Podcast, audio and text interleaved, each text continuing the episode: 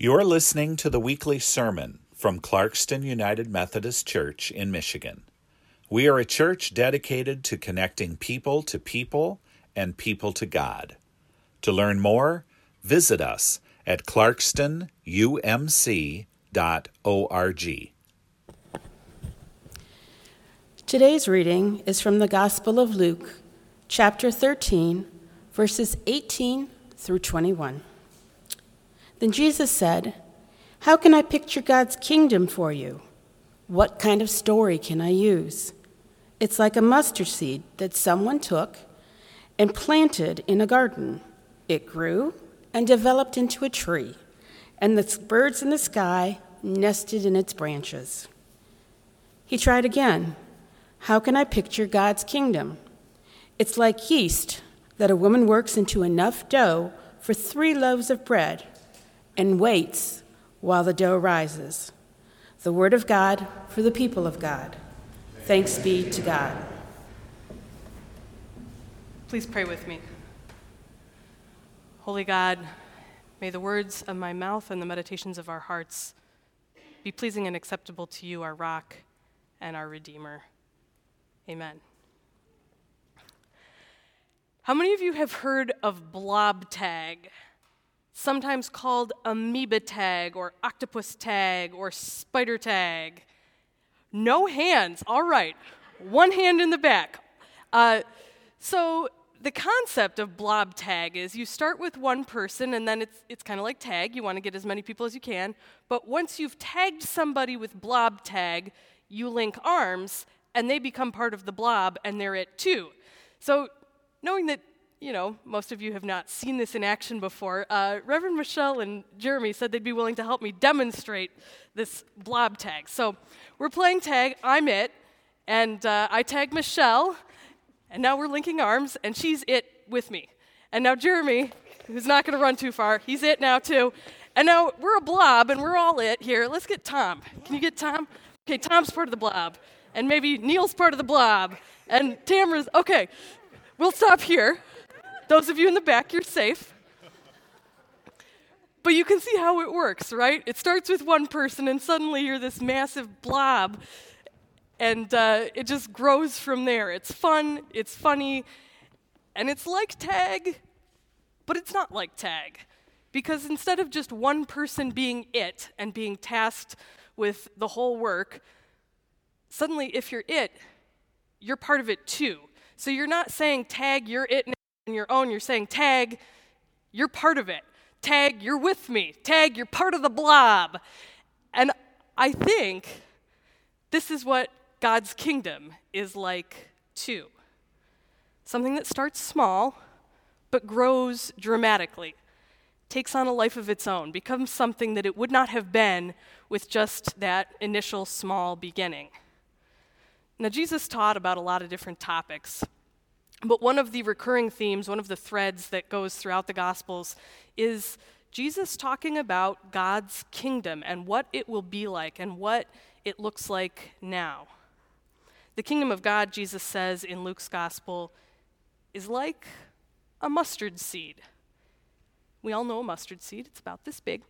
And uh, when it grows fully, Jesus says it's like a tree that's so vast a bird can safely nest in its branches. If you'd never seen a seed before, you would not know from looking at it, this tiny little thing, that it could become something so much more, that it could become something so much uh, more amazing than one tiny seed seems to be on its own. The kingdom of God, Jesus says, is like yeast when you add it to bread. If you don't have yeast in your bread, it's going to be like pita bread or matzah. It's unleavened, it's flat, it's not going anywhere. But you add the yeast to it, and suddenly it starts to rise. The yeast transforms the bread so that it is something different entirely from what it started as. God's kingdom is like that it grows, it changes, it transforms, it's unexpected. So we know it's transformative and we know it's surprising, but we also, at least me, I sometimes find myself wondering okay, well, what can I sink my teeth into here? What really is this kingdom? Well, for me, it helps by unpacking that word kingdom first. There's a Greek word that's used here that means royal power or dominion or authority to rule. And it's a word that refers not to like a physical place or a physical kingdom, but instead implies influence and clout, somebody who has authority. And uh, I'd like you for just a moment to set aside any images that this word king or kingdom might conjure of kind of a cruel ruler or impoverished serfs. Sometimes kingdom language can come with that baggage. But that's not the kind of kingdom Jesus was talking about. He was talking about something that's entirely different than what we have here on earth. So I'd like you to instead, for a moment, imagine a reality, a way of life, that's different from the way the world currently works. A way of life where the people who are last are first. A way of life where the outcasts are the first ones invited to the party. A way of life where the ones who get sidetracked and lost and on a detour a little bit are welcomed back with open arms. That's the kind of reality, that's the kind of vision that God has for us, that God has for God's kingdom. And it's not down it's not like a top-down hierarchical obligatory kind of kingdom where you do something because you have to do it. It's an invitational community, an invitational kingdom full of joy where you do things because you love doing them. You do things because they're compelling. You do things because you're excited about it and you want to be part of it.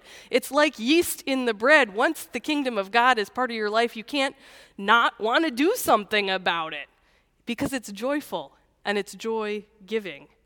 Jesus says God's kingdom is like finding a treasure in a field. It's so exciting and so unexpected that once you encounter it, you want to set aside everything else and be part of what God is doing. Kingdom of the world that's not like our kingdoms, a kingdom that's built on love and forgiveness and grace and who wouldn't want to be part of that kind of kingdom? Sign me up. At one point, the Pharisees asked Jesus, Okay, when is this kingdom going to get here? You're telling us all these things. When will it arrive? And I think they're looking for a black and white line in the sand, like this is the mark that it's fully here and accomplished. And Jesus said, Well, God's kingdom is not coming with the kind of signs that most people are going to recognize. People won't be able to say, look, that is it, or look, there it is, because God's kingdom is already among us. God's kingdom is already at work. And then in another portion of Scripture, he says, it's kind of like when you see a fig tree's leaves start to unfurl and you know that summer's around the corner. It's not like you can point to one moment in the unfurling of the leaves and say, yep, this is the moment. The whole thing is the moment. The whole process, the whole season is the moment. And it's kind of a gut instinct of feeling summer's coming. Or for us now in March, maybe we say spring is coming. We see the signs. Jesus continually is telling stories like this to paint a picture of what God's kingdom is going to be like, what it can be like. And God's kingdom is like a banquet where the people who are invited are random people off the street. And God's kingdom is like someone who plants seeds, not really knowing how it works. They're off taking a nap, and suddenly God is on the move making things happen. God's kingdom is like a vineyard where the people who show up last to work get the same reward as the people who were there all day. That's kind of the upside down logic of God's kingdom. That's God's vision for this world. It's a little bit different than the way we normally live, it's a little bit different than what we normally expect. And that's a beautiful thing. It's upside down, it's amazing, it's compelling.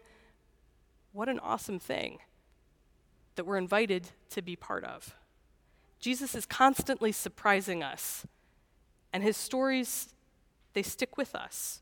Once we've read it, we remember the story of the prodigal son. Once we've heard the story of the lost sheep, it sticks in your mind. How many of you heard the story of the lost sheep in Sunday school or VBS or anything like that? Yes. Once you've heard that kind of story, it stays with you. You ruminate on it, you come back to it. It's an image that stays with you throughout your life. These are stories of faith that provide a foundation for us as we try to live a life of faith.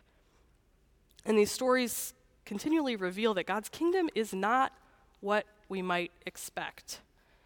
It's clearly not of this world because it takes the expectations of this world and this society and it flips them on their heads. So the kingdom of God is maybe a little bit like blob tag for all the reasons I've already talked about. It starts small, it grows exponentially. It takes on a life of its own. The rules of the game are maybe not what you expect from a typical tag game, and yet it's still tag.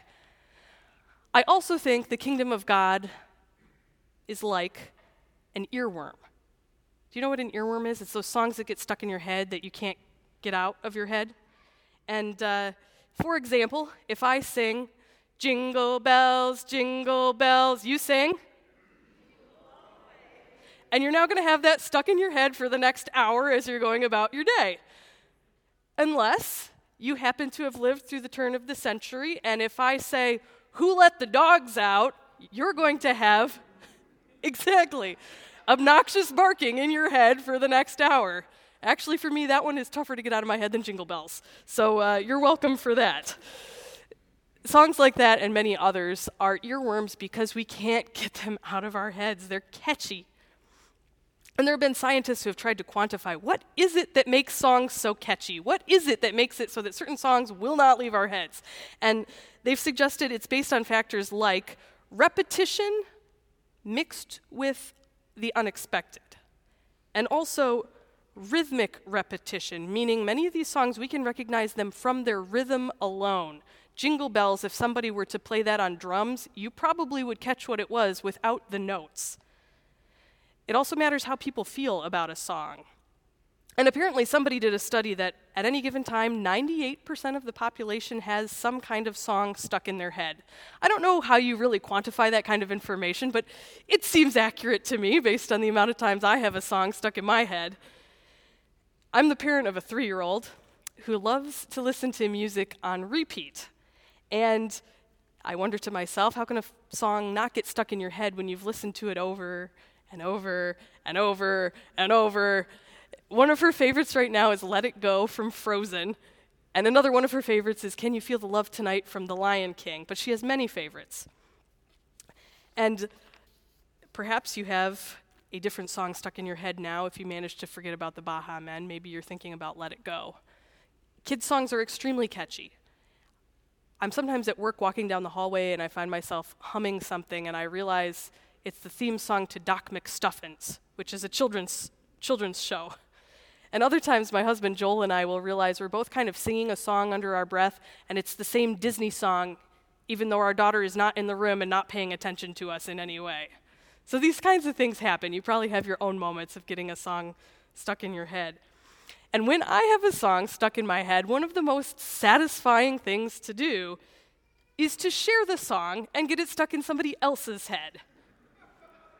I do not think I'm alone in this, based on your laughter, and also based on the number of internet memes that link to songs from Encanto or link to Rick Astley videos. There are all kinds of ways we love to share these catchy songs that get stuck in our head. And it's like we want to tag people and say, I have this song stuck in my head, and tag, now you're a part of it too. You're going to have this song stuck in your head too. The kingdom of God is like earworms because honestly, the kingdom of God is catchy. If we're telling the story right, it's the kind of thing that you want stuck in your head. These stories get stuck in our head and we ruminate on them because there is a lot to keep us coming back. The prodigal son, the woman at the well, the Good Samaritan, the mustard seed, these are images that we keep returning to because they're so rich and so full of the rhythms of life, and yet also full of the unexpected and the surprising. Not everything is what it first appears. And Jesus leaves us with like an unexpected riff on the story that speaks to our souls in a really powerful and enduring way. Now, the earworm analogy is not perfect, I have to admit. Sometimes we get songs stuck in our head and they are just not great songs, they're annoying songs. Uh, so we have to take the analogy with a grain of salt. But the songs only get stuck in our head in the first place because they are catchy. There's something in them that makes our minds want to run them over and over and over again. And you know what? Setting that aside for a moment, Scripture tells us heaven is going to be full of constant singing. Who knows what that song is going to be? But we'll be out there belting it out. Jesus told a lot of stories about what the kingdom of God will be like. It's like yeast that gets into everything and changes it from the inside out. And it's like a mustard seed that starts tiny and magnifies exponentially. I've suggested God's kingdom is like blob tag or earworms. And then we're left saying, all right, what do we do with that information? I think one thing we can do is take ourselves a little bit less seriously. Jesus tells us to be like little children, and he continually tells us these stories. And does this mean that we literally have to play tag and sing songs? I mean, you can, but we don't have to necessarily. I do think, however, sometimes when we've walked with Jesus for a really long time and we've been faithful for a really long time, we can sometimes begin to take ourselves a little too seriously and we can miss the larger picture of what Jesus is trying to say to us. I think, in specific, of those disciples on the road to Emmaus after Jesus' death and resurrection, who were so focused on detailing the accounts of what happened that they neglected the larger picture that they were walking alongside Jesus Christ. They could not see the forest for the trees. I think that happens to us sometimes as people of faith. We're taking it so seriously that we forget to have joy and see what God is doing right next to us. We've all met people who have lost some of the joy of their faith. We perhaps all have been through seasons where we've lost a little bit of that initial joy. The kingdom of God invites us to re encounter our faith, to rediscover that joy, to remember what it was that drew us to Jesus in the first place, to remember that mustard seed of faith and joy that can continue to grow in our lives in unexpected ways. We're invited to re examine the rhythms that we have in our lives and to inject a little bit of the unexpected joy and challenge of God's kingdom. So, this morning, I want you to think about what it is that is your spiritual earworm. What is the Bible story you keep returning to over and over again? What's that scripture passage that you just can't let go of? What is that activity at church that draws you closer to Jesus? Or that would draw you closer to Jesus if you could get it on your calendar? What's that earworm, that Holy Spirit nudge that you keep returning to? And once you found your earworm, share it with somebody. Tell somebody about it. The kingdom is invitational. And so invite somebody to join you for Easter worship in two weeks. Invite somebody to join you for Palm Sunday or for pub theology or for youth group. Invite somebody to join you for the Easter bash. That is a really non scary invitation. That's a party here at church where you get to hunt for Easter eggs and eat food. That is a good time. Tell somebody about it. Tell somebody what's happened in your life because of your faith. Tell somebody what it means to you to walk with Jesus. Tell somebody about the yeast that has transformed you from the inside out and changed your faith for the better. That mustard seed moment that has grown in ways you never could have expected. It starts small, like a mustard seed. But God can work with a mustard seed. God can do amazing things with even such a small start as this. And what if sharing our faith really was as simple as blob tag or earworms? Maybe it is that simple. Maybe it's, it's just as simple as saying, Tag, you're part of it too. Let's try it this week. Amen. You've been listening to the weekly sermon from Clarkston United Methodist Church in Michigan. We are a church dedicated to connecting people to people and people to God. To learn more, visit us at clarkstonumc.org.